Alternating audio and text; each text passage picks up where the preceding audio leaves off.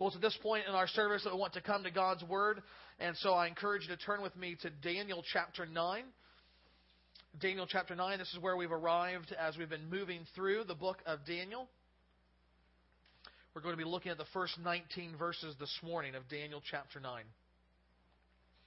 Last month I was reading online, as I usually do, and came across an article on a website that I frequent by a pastor named Stephen Um entitled A Week in One Life.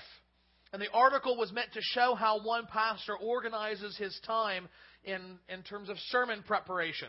And it was interesting to see some of the things that he did, uh, but what struck me the most were two little statements that came at the end of his week during his final preparation. They were given almost as offhanded comments, they were not even elaborated on. But they stuck with me and actually caused me to forget pretty much everything else he said in this article about sermon preparation.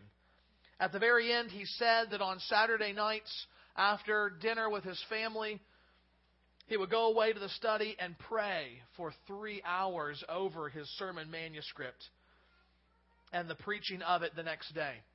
Then he would arise at 6 o'clock in the morning and spend the next three hours in prayer again for the people and for the sermon that was about to be preached. Six hours between Saturday night and Sunday morning, laboring in prayer over his preaching of God's Word. As I read that article, those words seemingly jumped off the page and smacked me in the face. I was completely un- unprepared to read about that amount of time being spent in prayer for a sermon, and yet in reading that, I was convicted again about the importance of prayer and my own failure to have that kind of prayer life. But that can change. I was encouraged that the Christian life is never meant to be static. Just because you find yourself where you're at uh, with whatever measure of godliness has been granted to you as you pursue God by faith, it doesn't mean that you're meant to stay there. That in fact, progression in the Christian life is what God desires for us, and that is also true when it comes to our prayer life. Just because you pray the way you pray now doesn't mean that can't change, that it cannot grow, that it cannot be more than it is. As Sinclair Ferguson reminds us, there are, there are few things that are nearly as important as our time with God in prayer. He says there is an evangelical dictum stretching back to at least John Owen, the great 17th century Puritan writer, that says this What an individual is in secret on his knees before God, that he is and no more. This is true because prayer is an expression of what we know of God and of ourselves. We might be able to fake out people. We might be able to fudge the reality of who we think God is or who we understand ourselves to be in relationship to God when we're in public.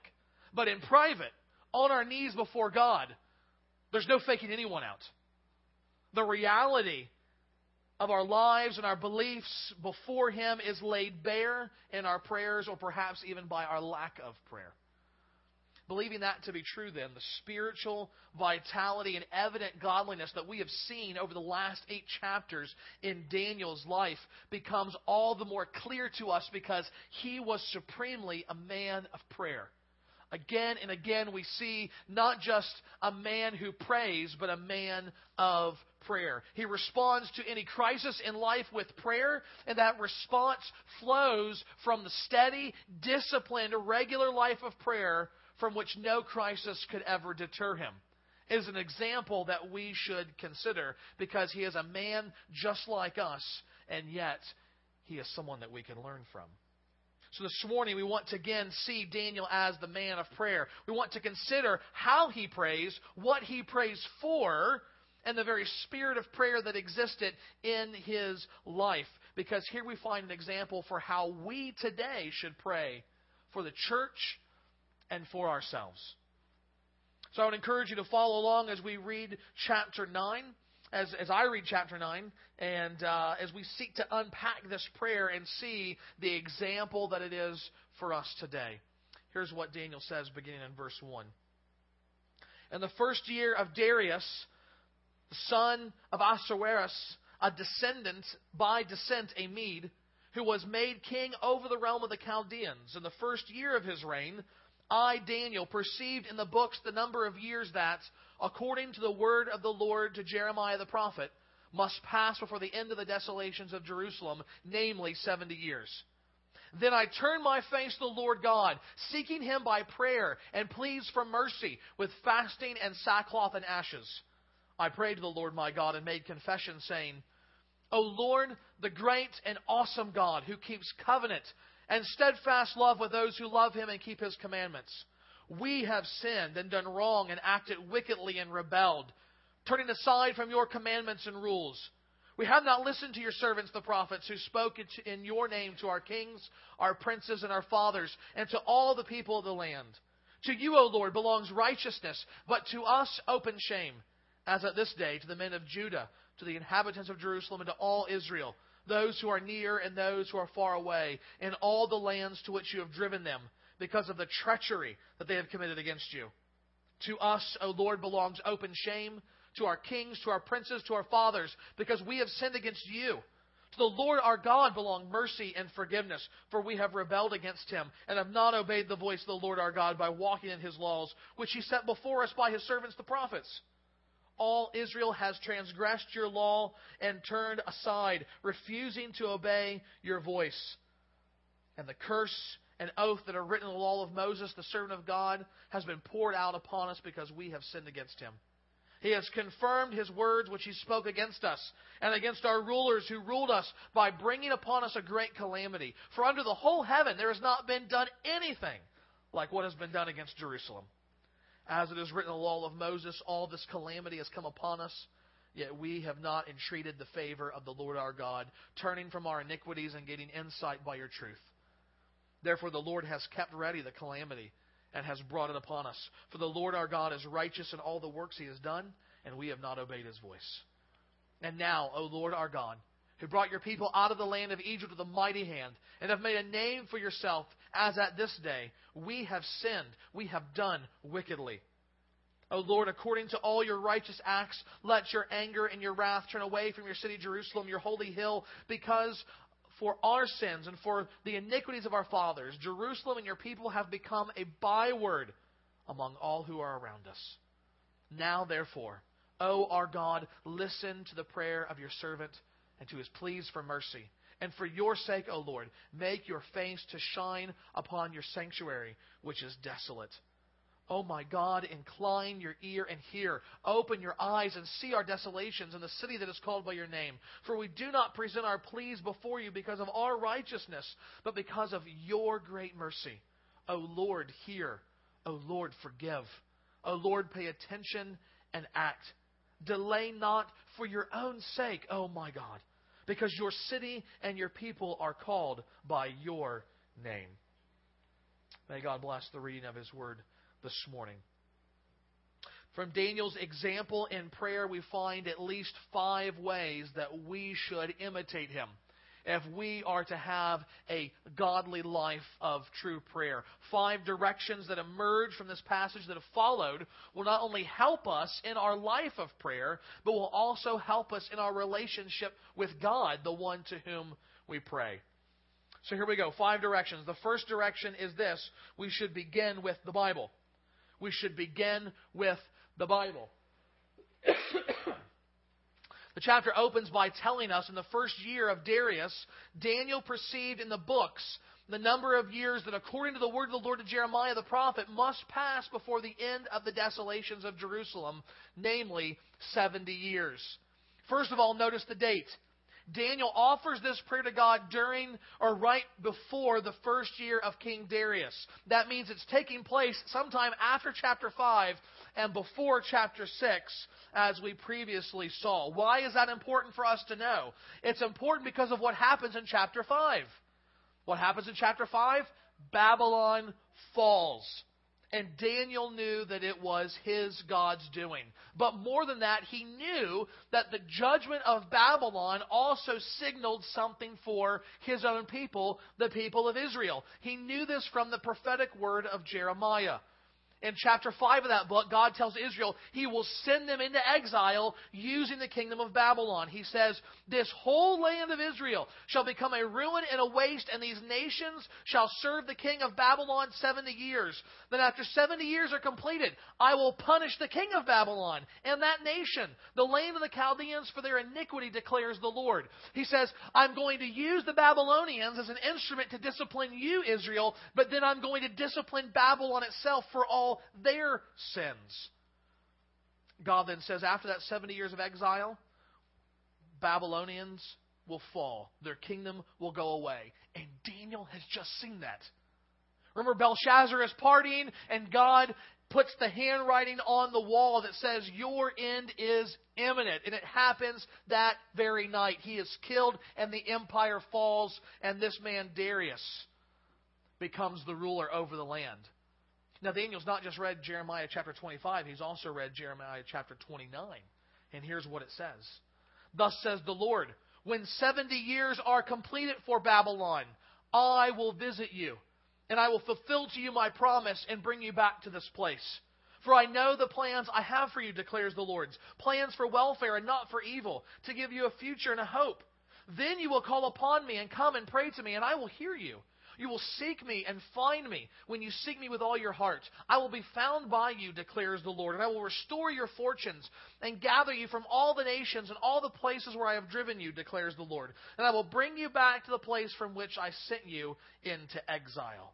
So, what is God saying? God is saying, when the 70 years are up, when I've brought down Babylon, I will visit my people again. I haven't forgotten them because I've committed myself to them. I have plans that go beyond just their immediate sin, but plans for future and a hope that will ultimately come in their Messiah, my Son, Jesus Christ. I will show mercy on them.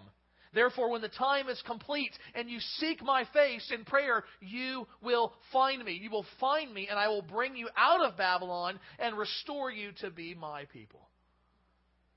Daniel reads this. He meditates on it. He perceives the truth of it. And what does it lead him to do? It leads him to pray.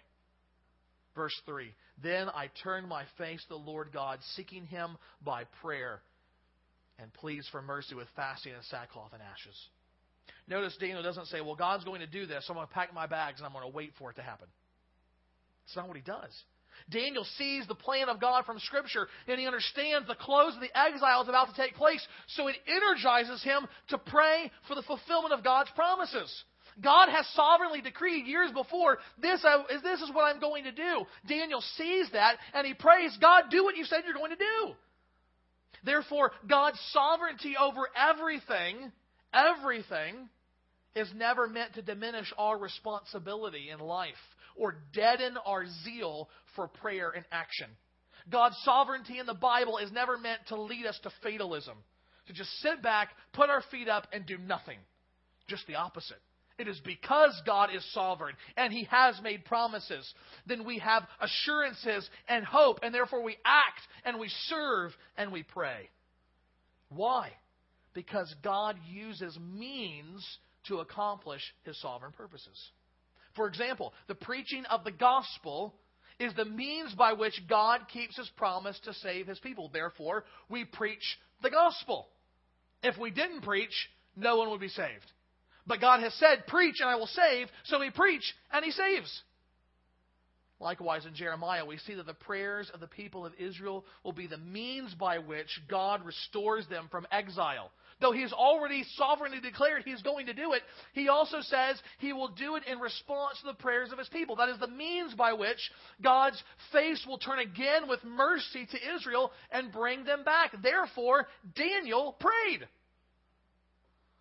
You know, my kids will say to me, week after week, Remember what you promised, Daddy. Remember, you said you were going to do this. Remember, you said you were going to give us this. And I have to admit, for a couple of years, I found that incredibly annoying. Don't tell me what I said. I remember what I said. Just just go on and play and leave me alone. But then, you know, to be honest, as I as I began thinking years ago about prayer and about how the saints in the Bible prayed, this was one of the prayers that came up. And suddenly I realized my kids tell, reminding me of what I promised is not inherently a bad thing. The reason why it was frustrating to me, the reason why it was bothersome and irksome was because not my kids, but me. I had failed often to keep my promises. Sometimes I just forgot. Sometimes, though, it was not in my power to keep my promises. And sometimes I just decided I didn't want to keep them. My annoyance was really a mask for my guilt at my inability to keep promises that I had made. But for God, that's never a problem. It is never a problem because He never forgets. He never fails. He always keeps His promises, and He delights when we remember them and turn them into prayer. This is why the Puritans used to speak of prayer as pleading the promises. They would look to the Bible, they would see what God had promised in the Bible, then they would go back to God in prayer and say, Lord, do what you promised. This is what Daniel did. How much better could our prayer lives be if we allowed it to be driven by the Word of God? Rather than pray for simply what we think is best, we could let God tell us what is best to pray for. Rather than wonder, is this God's will, we could actually pray for the things that He tells us is His will.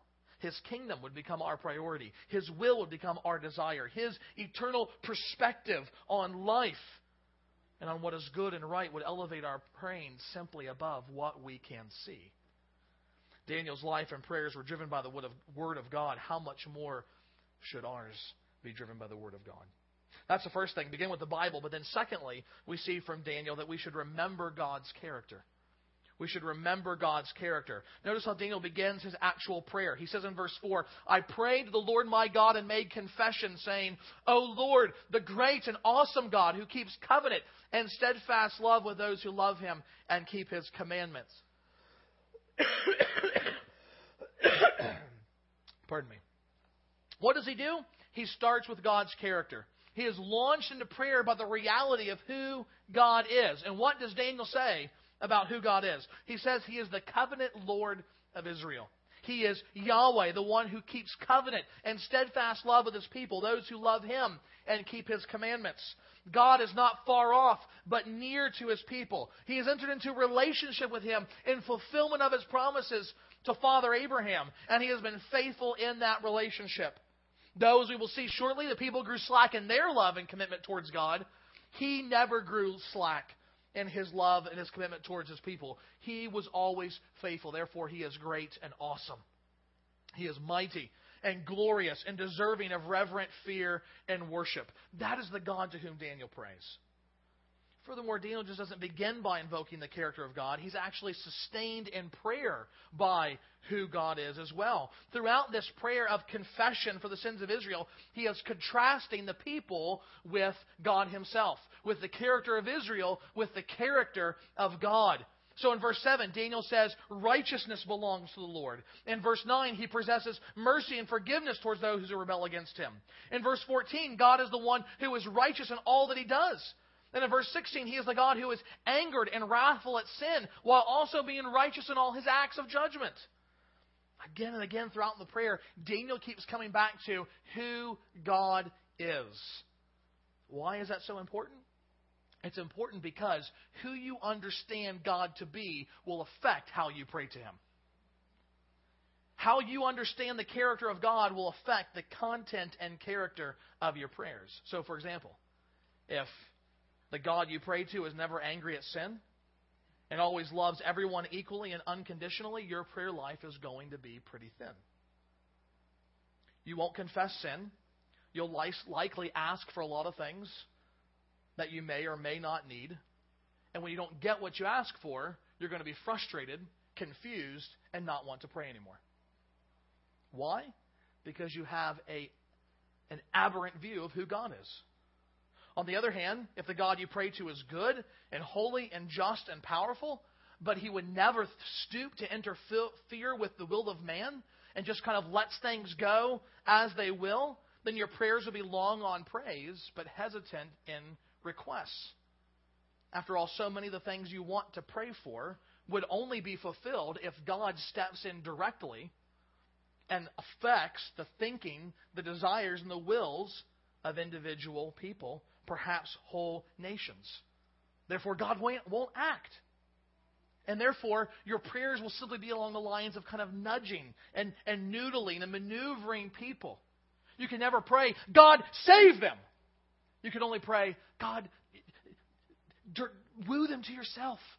Give them a little bit of wisdom.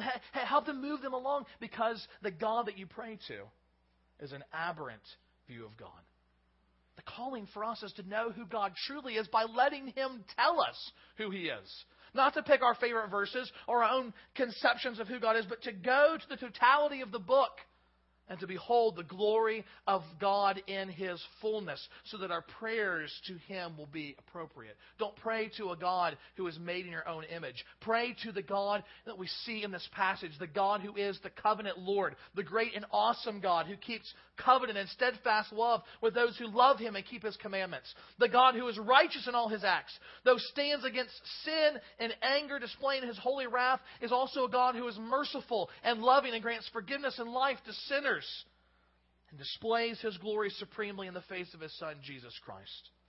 If we are praying to that God, then it will not be long before we begin to call out to him in repentance and confession of our sins.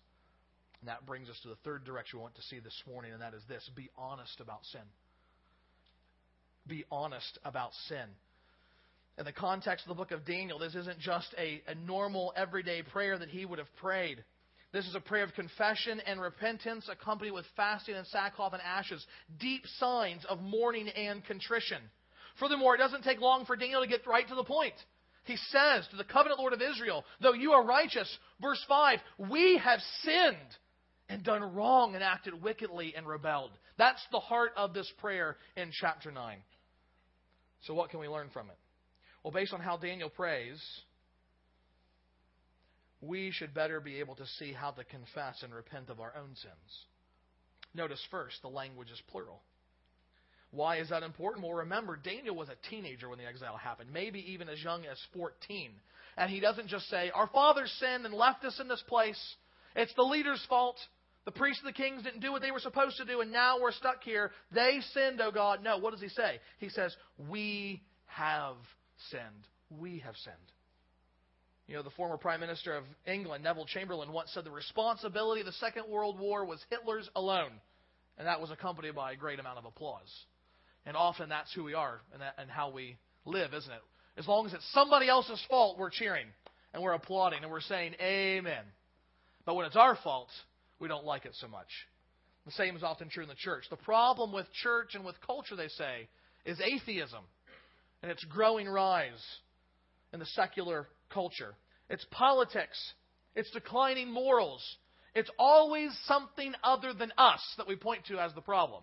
But Daniel here sees himself as part of the covenant people of God. He recognizes that sin isn't just something outside of himself, sin exists in his own heart as well. It's important to see this because, as D.A. Carson says, it is doubtful that we can ever fruitfully pray for our church and our culture without first confessing our own sin. The problem isn't just out there, the problem is me. In England, one time, there was an editorial that said, uh, What is the greatest problem in all of England and in the world? Why are things so bad? And one uh, devout Catholic, G.K. Chesterton, wrote in and said, the problem, dear sir, is me. Affectionately yours, Chesterton. He understood the problem is never just out there, it always starts in here as well. Daniel confessed the sin of Israel as well as his own. But what was the sin of Israel? But what was the sin that he was confessing? What was the sin that brought them into exile? Well, there were many. But Daniel boils them all down to one common thing that is this they have disobeyed the word of God throughout the prayer, he says, We have turned aside from your commandments and rules, verse 5. We have not listened to your prophets, verse 6. We have not obeyed your voice, verse 10. We have not walked in your laws given to the prophets, verse 10. We have transgressed your law, verse 11. We have not gained insight by your truth, nor sought your favor, verse 13. When you look at Israel's history, there are plenty of specific and obvious sins, idol worship, injustice against the poor, the murder of prophets, sexual immorality, and on and on and on. But Daniel says all of that amounts to one thing. We did not listen to and obey the word of God. And frankly, that's always the heart of the issue for our sin. God has spoken, and we ignore him. Therefore, it should come to no surprise that in both the Old and the New Testaments we find the way to grow in godliness, the way to walk with God, is always by listening, believing, and obeying His Word. So Psalm 1 can say, Blessed is the man who delights in the law of the Lord, meditating on it day and night. And when Jesus prayed for the church in John 17, he said, Sanctify them, make them holy in, you, in the truth. Your word is truth, O God. When we fail to do that, then we must confess it as Daniel shows us. It is sin to disobey the word of God. And what's important that we understand here is that we're honest about our sin. We understand it for what it truly is. In his prayer, Daniel says, Disobedience to the world is sinful, wicked, it's rebellion, it's shameful, it's treacherous. It's worthy of all the calamity that God brought upon Israel in the exile. In other words, it's not small potatoes. It's not, well, I goofed. I made a mistake. Daniel says, No, it's terrible. It's horrible. It's an affront to God. In fact, he says specifically for Israel, the sin was unthinkable. Verse 14. The Lord has kept ready the calamity that, is brought up, that he has brought it upon us. For the Lord our God is righteous in all his works and all that he has done, and we have not obeyed his voice. And now, O Lord our God, who brought your people out of the land of Egypt with a mighty hand, that have made a name for yourself, at this day we have sinned and done wickedly. Daniel says, It is inconceivable that we would sin in this way. God came in in power and in mercy, and He revealed Himself in Egypt. He triumphed over every false God and over Pharaoh himself, and He brought us out safely. He made us His people. He established a covenant with us. He tells us, though, though you were small and weak and frail, you were orphaned on the side of the road, I picked you up and I loved you, I cleaned you up and I made you my son. And yet we ignore him. We walk away from him. We act as if He's done nothing for us. Daniel says it is inconceivable that we would sin in that way. And so it is with all sin. With all sin, it is unthinkable that the God who created us, who has given us life and breath and established the number of our days, who has allowed us to exist in this, the greatest country in the world with all of its blessing, despite all of its problems, and that we would try to make God in our own image and walk away from the one true God. Sin is a terrible thing, and biblical confession should reveal that. One pastor says this there's a difference between feeling miserable because our sin has made our life miserable and feeling broken because our sin has offended the holiness of God and brought reproach on his name. Daniel's confession, biblical confession of sin, is God centered. The issue is not admitting that we have made our life miserable. The issue is admitting there is something much worse than our misery, namely the offended holiness and glory of God. That's the reality of sin, and that is when we confess it, what being honest about it is. It's not just, well, I goofed. It's not just, you know, I, I put myself in a bad corner. It is, I have offended the sovereign God who created me and who has every right to do with me as he wishes. I've not loved him and I've not worshiped him, though he deserves it all. When we see that, we must go to God and confess it. But how shall the sin be dealt with? God shows in the life of Israel that our sin is serious and must be dealt with. He sent them into exile, chastised them, and punished them. What about us? When we confess our sin, we also must fourthly ask for mercy. Fourth, we must ask for mercy. Daniel has come face to face with the sins of his people, and this is what he knows they need. They need mercy from God. At the very beginning, he says, verse 3 I turned my face to the Lord God, seeking him by prayer and pleas for mercy with fasting and sackcloth and ashes. In this regard, Daniel displays a spirit that was probably contrary to the rest of his people. Think, think about what life has been like now.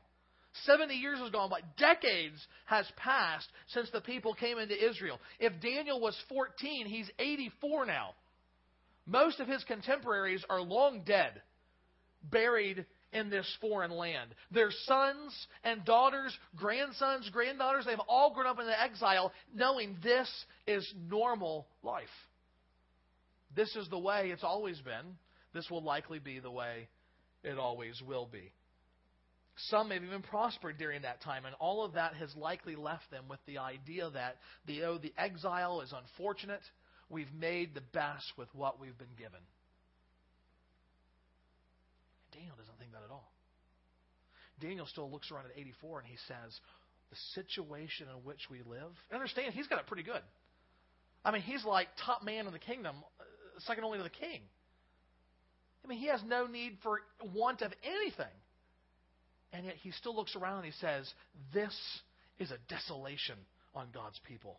This is judgment. What has happened to us is terrible because we are cut off from the pattern of life that we were meant to have. Life in a land promised by God, surrounded by His glory and a temple that we might know Him and express our love for Him. And we cannot do any of that now.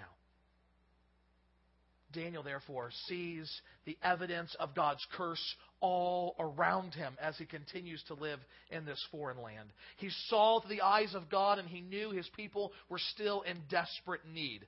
And they can't ask for justice. If he asks for justice, they get wiped out. For the most part, you should never pray, God, I want justice, especially for yourself. Because God's justice demands our sin be punished. And because God is infinitely glorious and beautiful and holy, the corresponding judgment must also be infinitely just and appropriate. That means we deserve eternal hell. Therefore, like Daniel, like Daniel, we call on and we say, we need God's mercy because we have sinned, and this sin is so heinous. We are honest with the reality of it. We call out, and the only thing we have is to say, God, be merciful to us, sinners. Verse 18, Daniel says, Incline your ear and hear. Open your eyes and see our desolations in the city that is called by your name. For we do not present our pleas before you because of our righteousness, but because of your great mercy. In the coming of Christ, God has displayed the supreme display of mercy. In fact, when you read the totality of the Bible, you see God could only show mercy to Israel because of the coming ministry of their Messiah, Jesus Christ. For as Jesus offered his life upon the cross, the justice of God was satisfied.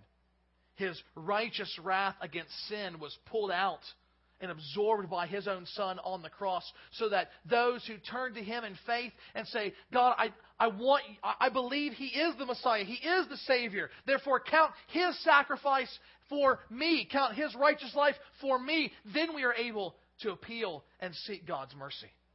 And God has said, Come and I will give mercy because of what my son has done.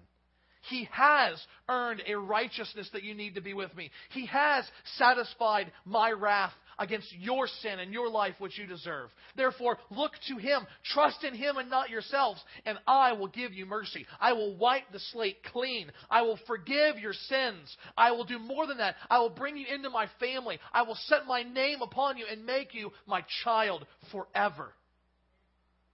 Therefore, today, as we see the reality of our sin and we know we need mercy, we allow the reality of the gospel to drive us to God in prayer. And when we do that, we find that our motivation above all things should be to seek the glory of God. This is the last direction that we see from our text that we should seek God's glory. Why is Daniel praying? Why is he seeking God's mercy? Why is he confessing sin and seeking the end of the exile for his people? Think about that. He's 84. If I was 84 in exile, my first thought would be, I just want to go home. Right? And it, we might think that's what Daniel's motivated by. I've done this long enough.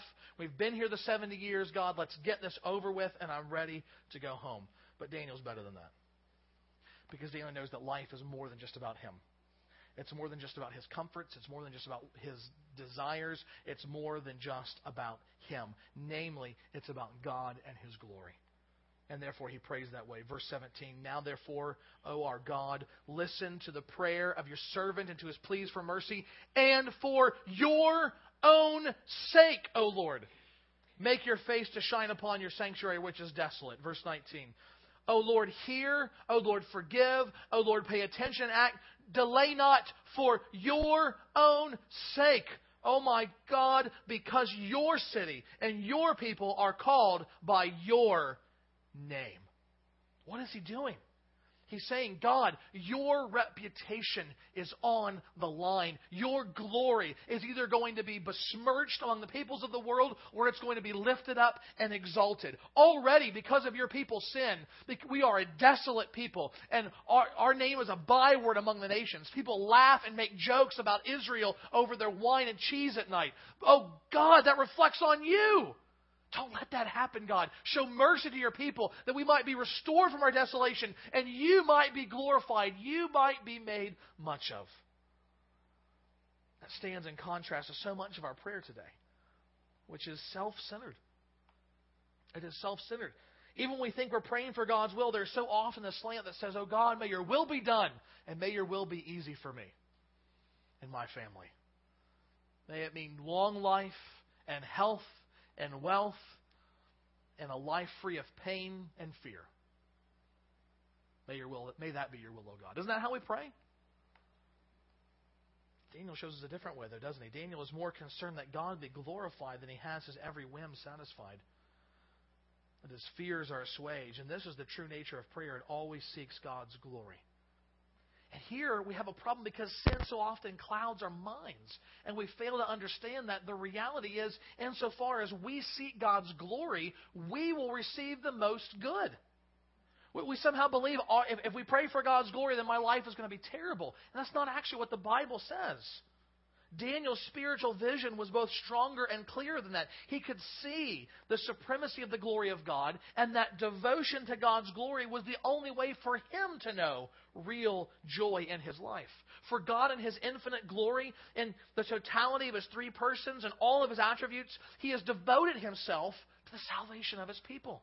He has devoted himself to making a people for himself, saving them from their sins, and bringing them into fellowship with him. Therefore, to seek the glory of God and the, and the producing of his salvation is to seek our joy. Daniel knew that, and so should we. Daniel's ultimate motive for prayer was the glory of God because it was his great motive for living. Daniel saw clearly the need of his people. He saw that they were desolate. He saw they needed mercy. His praying was clearly people oriented, but it was God centered.